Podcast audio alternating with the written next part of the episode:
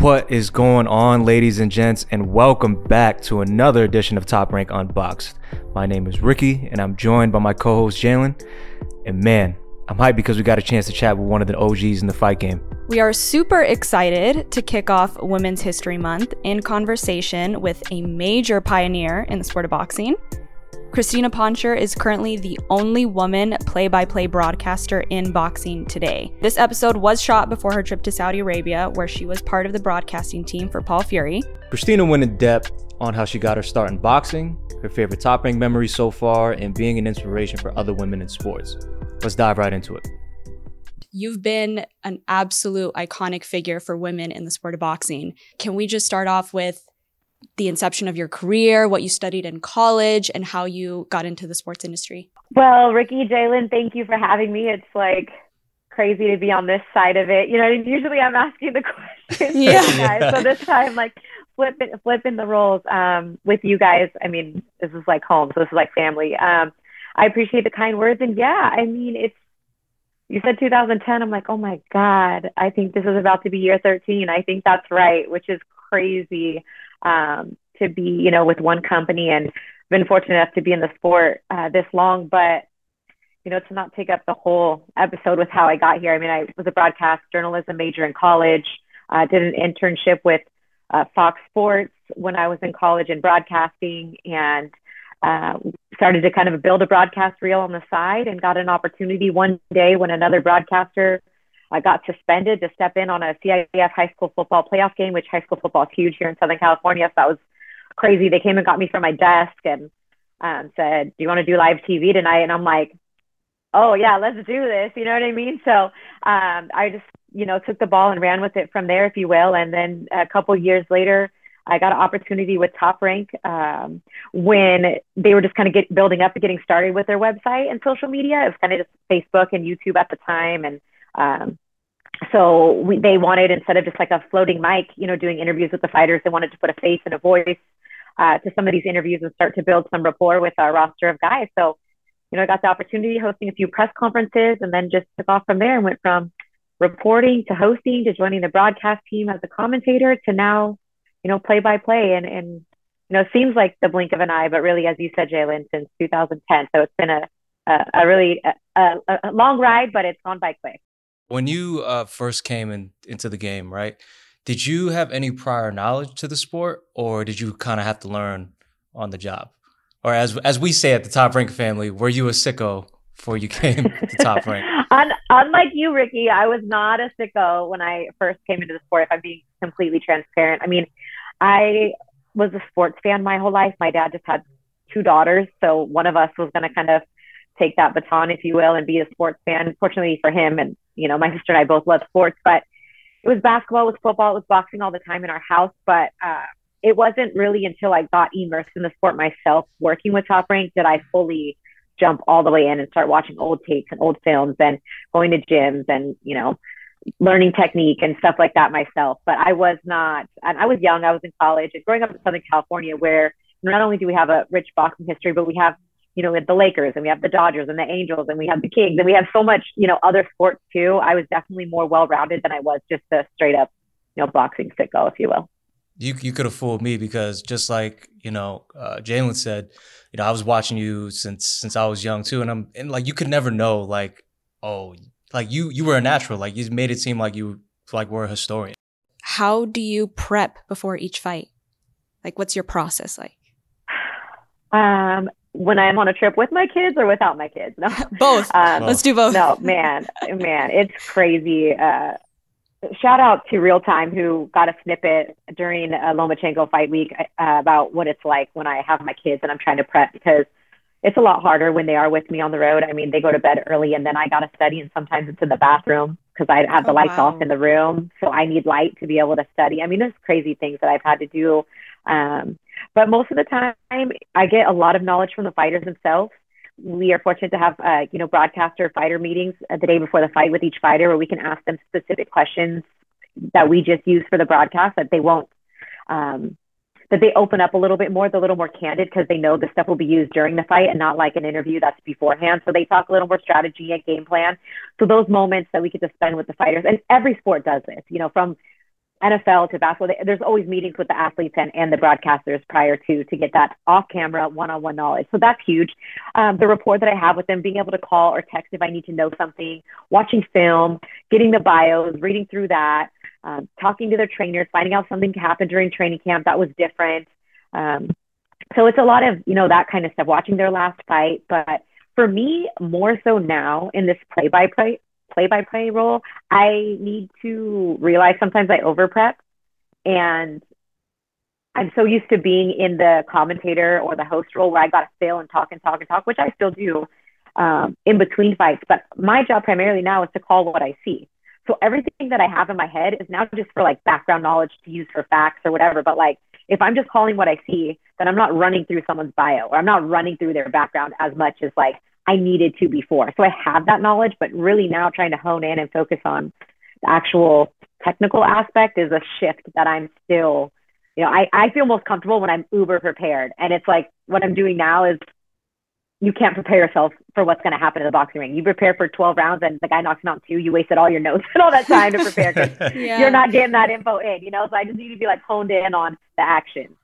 But that, that really shows your mental acuity for the sport because just like you said, you're calling it as you see it. So you have to have that genuine knowledge of boxing. So it's in a way, it's not that you're over prepared. You've done your work. Like you've really done your years of studying and being involved with the sport to be able to do that. You know, that's incredible. Well, I'd like to think that's how I got, you know, the opportunities that I have, just, you know, putting in the work and, and being prepared because I always thought it was crazy how like men don't get questioned why they're in the same role that I'm in because they're a male, but like because I'm a female, even though I've never boxed in my life, Jim Lampley never boxed, Joe Tessitore never boxed, Mauro never boxed, like all the men that are in the position that I'm in right now in play by play. That's why we're play by play. We're not analysts. I'm not in there, you know, acting like I'm a former athlete. I'm in a role to lead a broadcast, but yet it's still one of those things that gets questioned about why I'm there. So I think it's just part of my nature to have to do more or prepare more just to prove that I belong, even though I know I do. Um, it's just, I think it just gives me more confidence, but it's still a crazy, it's a crazy situation because I'm the only one. So off rip, it's like, what is, you know, what is she doing there? Um, she doesn't, she never boxed. And I'm like, you must not understand the position. On the subject of uh, going on for like six to eight hours, what do you do when a fight is a snoozer? Like, what's your mindset when it's like, oh man, this fight sucks, and I really got to talk it up? Like in the NFL, you watch it's a bad game, and they're like, they're just talking about other things during the game. So, like, what do you do if a fight is a snoozer? No, Ricky. Sometimes it's like that too during boxing. You start about, you talk about the next fight on the card that's coming up. You talk about, um, you know, fighter it, it's it's really sometimes can be really tough. Or for instance, us on the international. Here's a little TV insight, right? So most of the time, I'm doing an international broadcast side by side with ESPN while they're doing the U.S. broadcast. So sometimes on ESPN, programming is delayed because it's got a lead in from a college basketball game that's running late, or a football game, or something else. But we go on on the international for Sky Sports and everyone else at exactly, let's say seven o'clock, and they're not on until 7.07 because on ESPN it's running over programming. We have to fill all that time. Nobody knows that in the US broadcaster is running behind. Or they throw to a five minute feature so their guys can go take a bathroom break, but we don't show that same feature. We got to talk. We got to fill. That's where all that background knowledge and all that studying, you know, comes into play because then you just start dancing and tippy toeing, you know, teasing things to come, talking about stories that they've told you. But during snoozer fights, I mean, like the fans watching too, I'm sitting here. You can't see me sometimes. I'm gonna take on my headset like, come on, like you know, like I'm not gonna call out anybody's names. We did see a fight recently um, where you know we just were a main event that was definitely a snoozer, and no one wanted to throw punches, and you know, I'm just sitting there like, okay, like, what do you think's next? Who do we want to see? Who are they impressed or not impressing with this performance? You know, you start talking about more generic things because sometimes, you know, there's just not a lot going on.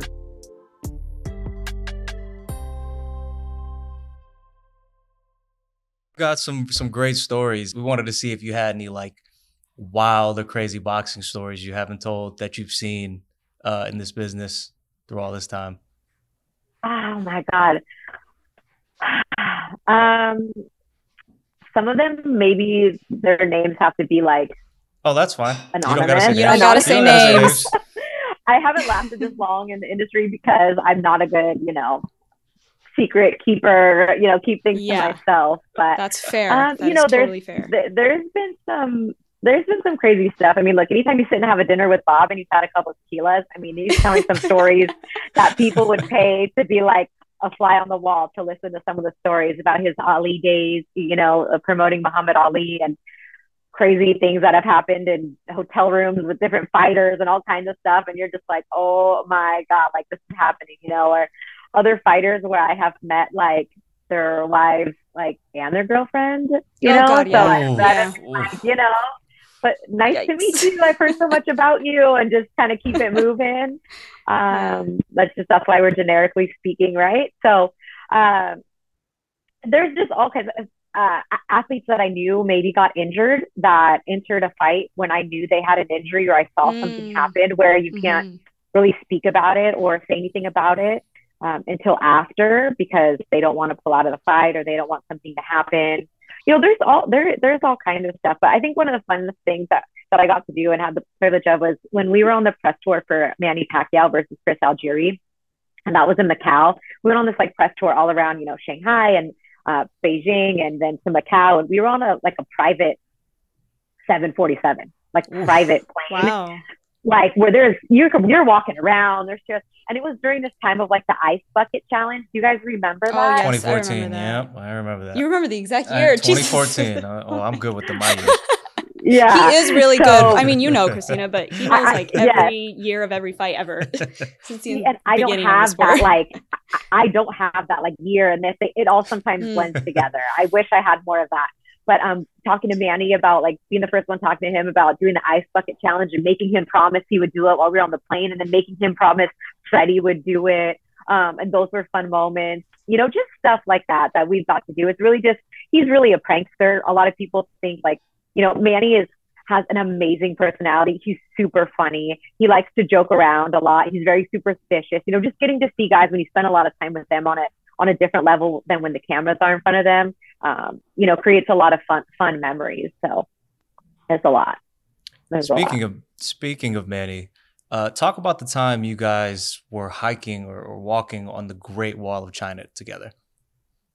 Dude, that memory. It was when he fought Brandon Rios, also in Macau. I went to China like 17 times in two years. I swear to God, we had a good run in Macau.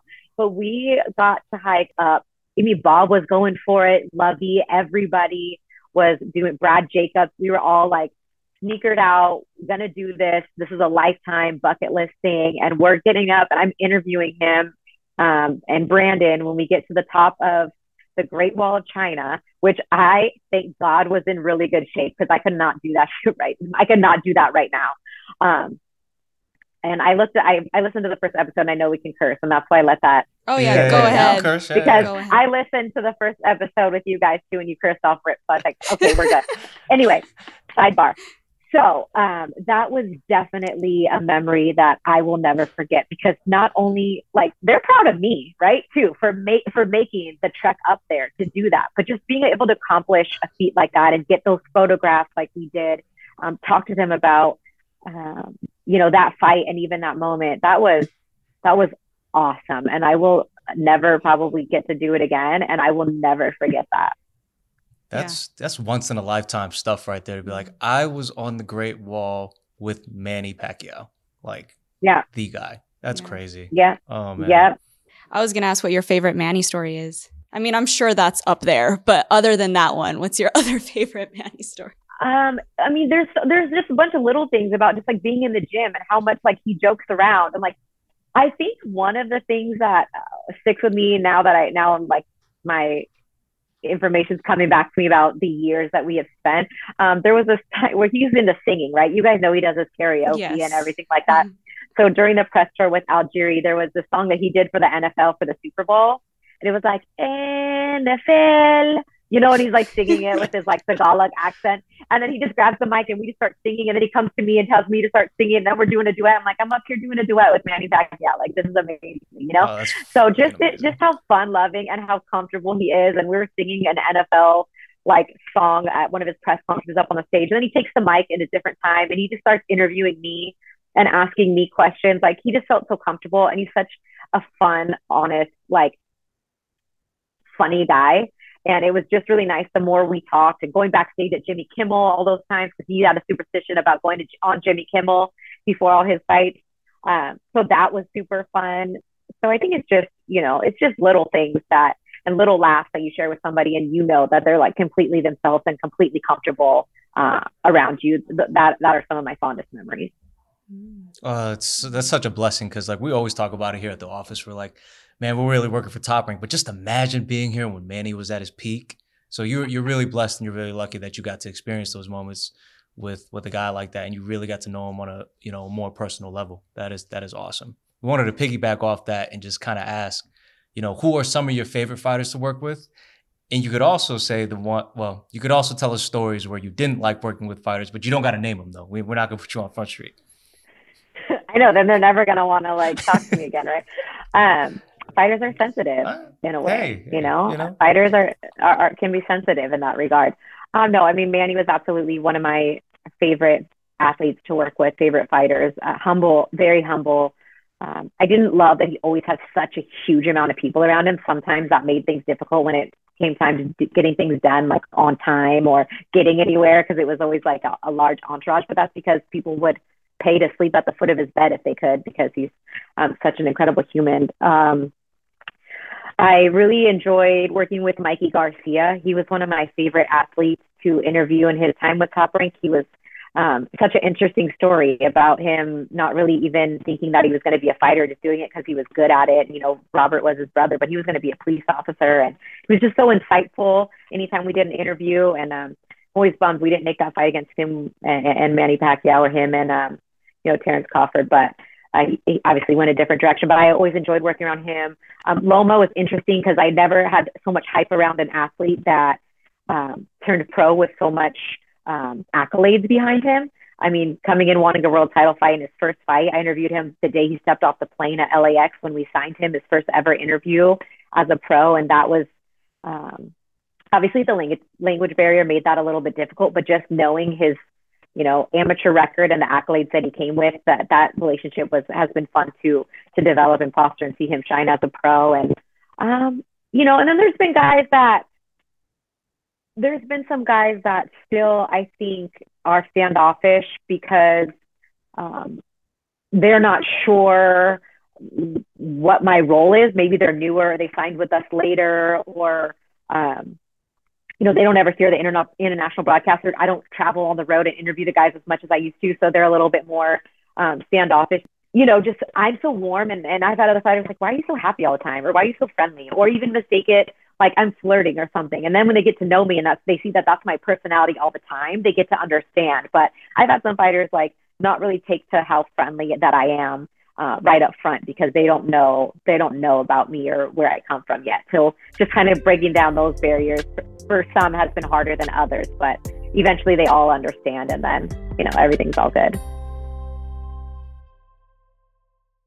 So we've heard numerous stories about how boxing has become a part of your life. Like Bob Arum was at your wedding. You know, you got fighters, you know, playing with your kids, and you know, Loma and his dad even threw you a birthday party. Uh, tell us about you know the feeling of creating a sense of family here at Top Rank. Um, well, that's exactly what it is, and I said it, you know, at the top of the show. I said even sitting here rapping with you guys, it's family because they don't just bring anybody in, you know, to the circle. It's, it's it's like fight game, you know. Um, no, it, it's really honestly uh, has been an amazing journey being with Top Rank. And you're right, Bob was at my wedding. I mean, when I started, I was I wasn't married, I wasn't a mom, I was fresh out of college, you know, and to see me, you know, 13 years ago to, to where I am today, and they've been with me through this journey. I mean, being on the road week after week with all with this whole crew. I mean, there's only a handful of us, you know, on the road that are still like some of the OG people that were, were there when I started. And I would see all of them more than I would see my own family at the time because I was in grind mode, right? Like I didn't have kids, I didn't have a husband. It was just work, work, work as much as I could. So that um, atmosphere, and honestly, I think I really got really fortunate working with Top Rank because I was put in a position to interview athletes often that were signed to Top Rank, so they knew who I was. They knew where I was coming from. I wasn't coming from an outside um, source that was trying to really make things too controversial or was going to you know, catch them off guard with something that wouldn't necessarily make them look good. Because part of, you know, when when you do work for a promoter, let's be honest, like we want to sell tickets, we want to sell fights, we want to make our guys look in the best light as possible. And so when I first started, and, and that was my role strictly, you know, as a reporter and hosting things for Top Rank, it was, you know, some automatic trust and some bonding there with the athletes, if you will, because they knew I was coming from a good place. And then when they saw, you know, me in the gym, they saw me on the road all the time. I'm doing press tours with them. We're we're in and out of different cities, and you know, I'm in the gym and we're shooting Camp Life, which is when the whole Loma thing came about. That was a different series we were doing, and we just happened to be shooting during my birthday. It's like, you know, you got to work. It is what it is. So they were kind enough to, you know, throw me a birthday party because the whole crew was, you know, staying in a, you know, house close to them, and it, it's really been an amazing journey. When I started, it was guys like Pacquiao, and it was Margarito, and it was Cotto, and it was Mosley, and it was a different generation of uh, fighters than what we have now.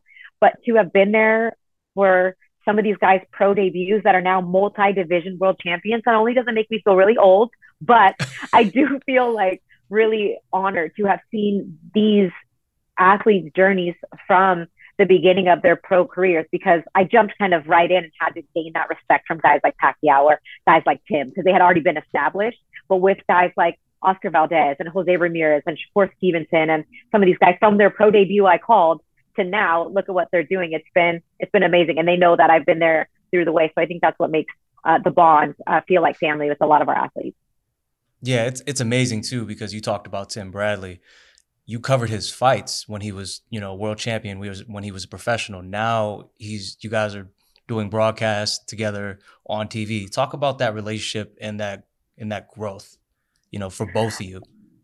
Man, with Tim, it's crazy because you never know the the people that you're gonna connect with and who you're gonna just professionally see, and it's gonna be a hello or whatnot, and then the people that really are people you work with that become like your closest family members, if you will. And that's kind of what it's been like with Tim. Um, he too was at my wedding. His wife, Monica, and I are great friends. Um, my husband and Tim have become really good friends and covering him as a fighter and interviewing him. And you can go back and watch, you know, YouTube videos of him teaching me how to box, like, you know, I don't know how six, oh, I saw years those. ago. I saw yeah. those. I, I loved know, it. Like, covering him on on the scale, the weigh-in day, and he looks like a completely different human than he looks now. You know, his body's like ripped, his cheeks are sucked in. He's, you know, before all his Pacquiao fights to now seeing him as as a, a Hall of Famer, to now seeing him as a father of you know five beautiful children, to now being able to have a broadcast career next to him. We started he started broadcasting before he stopped fighting. We had the series uh, called Friday Night Fights on truTV. Uh, and so he kind of was asking me for tips, but it was like, you know, he was just dabbling in it because he was still fighting. And then when he got the opportunity. First, it was with Dre. I started working with him at, you know, working alongside HBO. And then when Tim and ESPN stepped in and Top Rank got that deal and Timothy Bradley was in that role, he's like, sis, like crash course needed ASAP. You know, I'm like, I got you. And so we just worked on some things um, broadcast wise, but that whole crew, uh, man, like I know I work for ESPN, Top Rank and stuff, but the family bond that those guys have, the way that they prepare, the amount of rehearsal time and meetings and phone calls and everything, like they truly put in the work. And he's risen to become quite a personality on the mic. Uh, Andre as well, Joe Tess, Bernardo is without a doubt one of the most amazing human beings that I've had the pleasure of knowing and have learned so much from him. So, as much as I hope to inspire others, I've been inspired by the men that I work around, you know, day in and day out uh, on the broadcast side. So, uh, Tim, I am uber proud of him. I'm so excited for him to be going into the Hall of Fame. And I think that, you know, we, we joke around, we call him Tim Barkley because he's like our Charles Barkley on yeah, TNT's yeah. Inside the I mean, He just says wild things, says what he yeah. feels, you know. Uh, but he'll be like, can nobody whip my ass though, right? So I'm like, you say that. I can't say that. I'll get my butt whooped. But you can say the crazy things you say because uh, you could back it up. So I, I love him dearly, and I, I am uber proud of you know his accomplishments that he's done in the ring, and now you know everything that he's um, you know become as a broadcaster. What's a working relationship that was so easy, like right from the jump, that you're really proud of, and it didn't take much for you guys to both work together or like be comfortable with each other? Tyson Fury. That one was easy because um, he he just his personality has this infectious personality, and you know I I also have a big personality, and I think just right away we just we just gelled. He didn't know a lot about me because I primarily have everything, you know, here in the US. And he came to us after already being a pro for how long, you know? So I wasn't sure how that was going to go. And just right away, like we bonded with Paris. I bonded. Uh, we shot some super fun stuff. He did a sit down interview and said that, that was one of the best interviews that he had ever done when when he fought on one of our first cards here in the States because I asked him stuff about his children. And I think maybe being a mom and him being a dad and him having so many kids, like we bonded on that level. Uh, went to his house during training camp and shot, uh, you know, a fun Q&A so I could get him to talk about his love of his history of boxing. So, I, mean, him and I just right away, I think hit it off. And then, you know, when some controversial stuff happened during a fight week recently, like he was one of the first guys to just pull me aside and have my back and just say, you know what, you know, let that go. Like he, you are all class and everybody, you know, loves you and respects you. So like, even when he won one of his fights, he looked at me and he's like, I got you, I got you, you know, and That's I just, awesome. I, I, I super appreciated that. Um, so it, it's just relationships and guys like that. You just, somebody, sometimes you just click right away and it makes for TV magic, really. I wanted to circle back too, and we were talking about, you know, having a husband and, and two beautiful children it takes and that requires a lot of time you know to be a full-time mother and a wife. How do you deal with all that? And also like you're doing this job at an elite level. How do you avoid a burnout? Honestly i feel like i'm still figuring that out as i go you know? Um, you just got to kind of take things fight by fight you know month by month. Uh, i have an incredibly supportive husband and it starts there even before we had kids. Look, I travel around men all the time. I'm in locker rooms interviewing men. Sometimes I'm the only female at dinner, you know, whatever the case may be. So it starts with, you know, trust and a strong foundation. My husband and I were together 10 years before we got married. Um, we've been together now almost 16. So I think that having that strong foundation um, is important.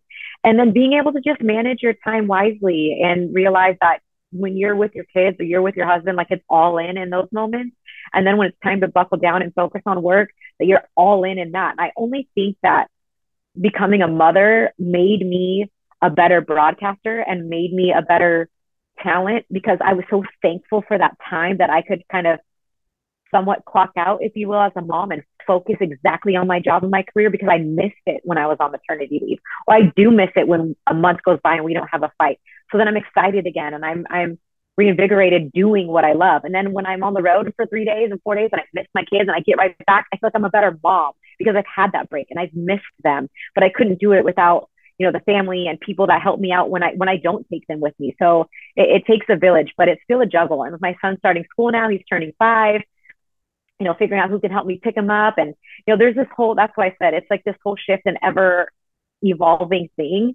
Uh, but just doing what I love and what I'm passionate about keeps me focused on both because it's not a chore. Being a mom is not a chore and doing my job is not a chore. It's two things I love and I've always wanted my whole entire life. So I don't have a choice but to find a way to make it work. And so far, so good.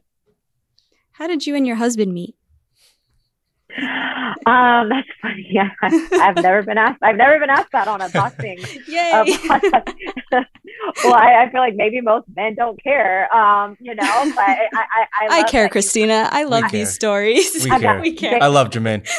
Good looking out, Jalen. No, um, we actually first met in junior high school. Um, oh. that's yeah. We both played basketball and we met that way, but we didn't end up reconnecting until college uh, we went to rival high schools, so I would see him going against my school and like cheer against him and stuff. It was always like a rivalry thing. And then when we reconnected in college, we actually moved into the same apartment building that we didn't know that we both lived there. And then I was like sitting out by the pool one day, and then he came walking out of the fitness center, and I'm like, "What are you doing here?" And he's like, "What are you doing here?" Because we hadn't seen each other since high school. And it's like a couple years later, uh-huh. and then you know, I was like, I live here. And he's like, I live here. And I'm like, no, you don't. He's like, yes, I do. And so like we just started talking like that and we were both going to school and it was like, hey, you should come out with us sometime. And I was like, yeah, that'd be fun. And little by little, I, there wasn't a day that I didn't want to spend with him. And here we are. Wow. Oh, that's amazing.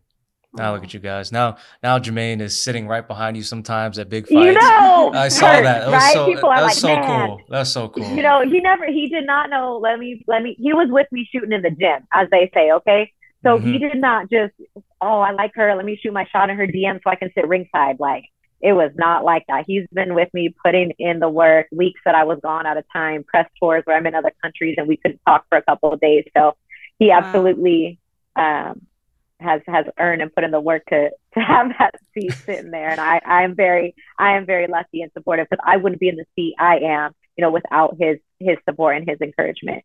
Oh, yeah. Oh, that's so wonderful.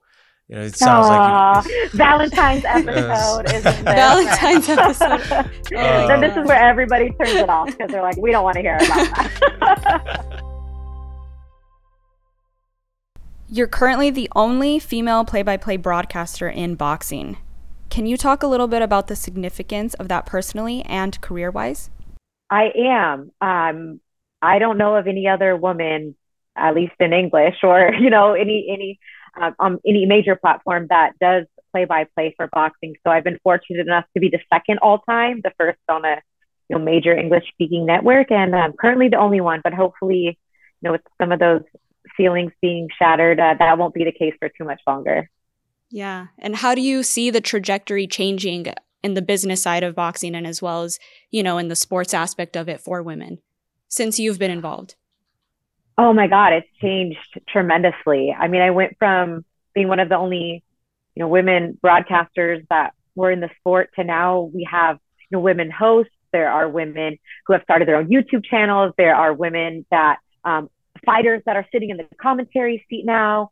Uh, you have women that are headlining uh, cards. There's an all women's card now. So, I mean, when I first started, the only woman that I ever covered, and this is one of her last fights, was Christy Martin. She fought on a um, Julio Cesar Chavez Jr. and Sebastian Zbik card at Staples Center. And that was the first time I had ever even, you know, covered a woman in the sport. And it really hasn't been since then that they've been sprinkled in here and there. But once Top Rank signed Mikaela Mayer and know, everything that's happening with, you know, women's boxing taking off, particularly in the UK. I mean, it's just been flourishing. And I think that this past year, um, you could say arguably has been one of the best for women in the sport, certainly in recent history. And I just think that that goes to speak volumes about not only the entertainment value that they can put on in the ring, but the way that we can learn, carry the sport and, and hold conversation and hold our own, um, you know, ringside as well on the mic.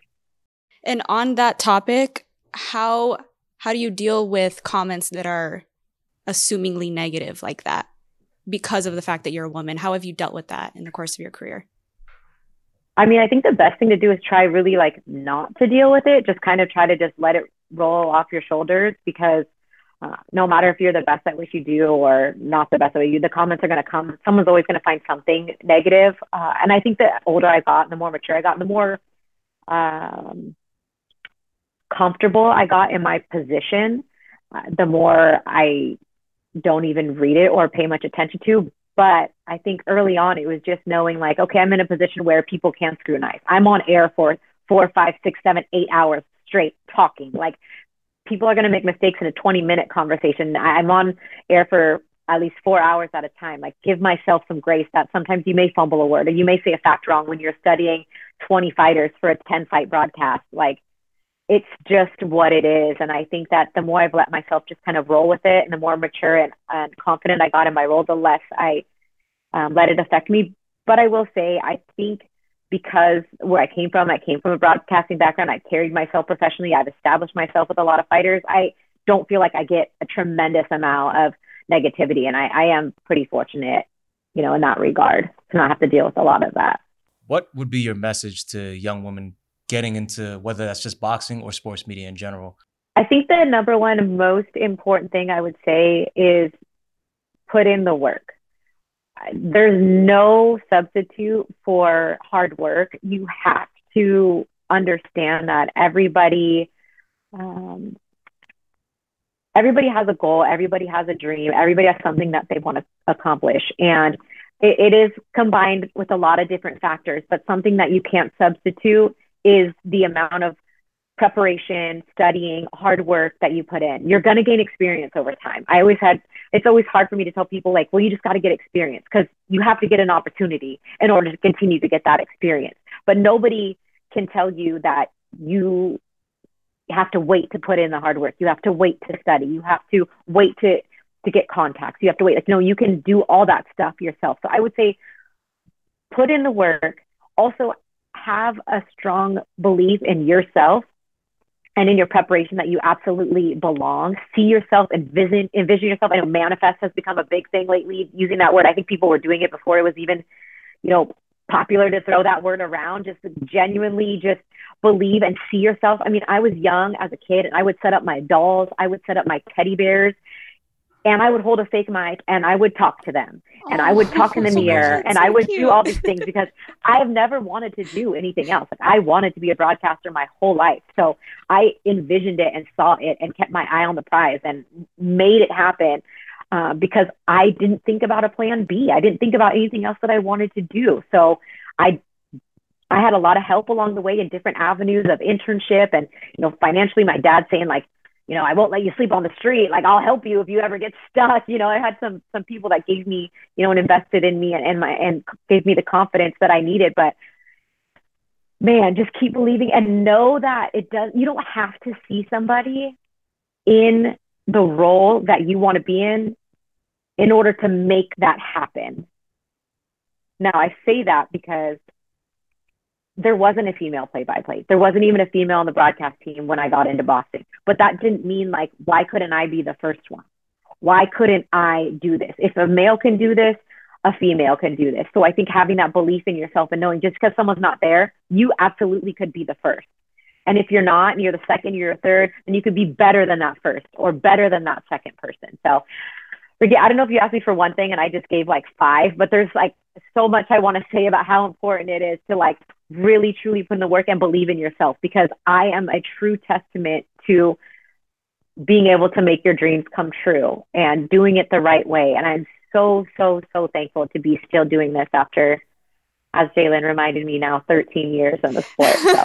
Damn, Sorry, Crystina. no, no, it's good. I was trying to think like, how long you look like, like you're 20. I got stuck.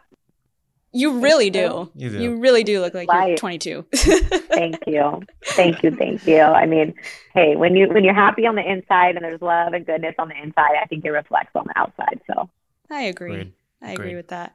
Wow. Well, thank you so much for giving us your time today. That was that was amazing. We're super grateful. You're welcome. Super grateful. Yeah. One of my favorite people here at Top Rank.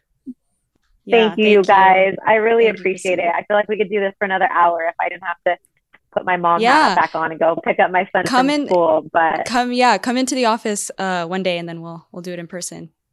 Yeah, and I'll try to think of some more fun, you know, and embarrassing stories when I have some time to really, you know, wrap my brain about it. But I enjoyed our conversations. I enjoyed your guys' questions, and you know, I look forward to not only you know, working alongside you guys in the future, but listening to more episodes of the podcast and the more guests you have. I think you're showing a different side of some of these guys. And I like that, you know, you're branching out, not just doing fighters, you're having little old me on. So I appreciate Yay. it. Oh, thanks. thanks, That's great. Facha. Appreciate it. Absolutely. Means a lot coming from you. Yeah. Keep yeah. We'll talk thing. to you soon. Thank you so much. We know yes, you have to go, will. but thank you so much.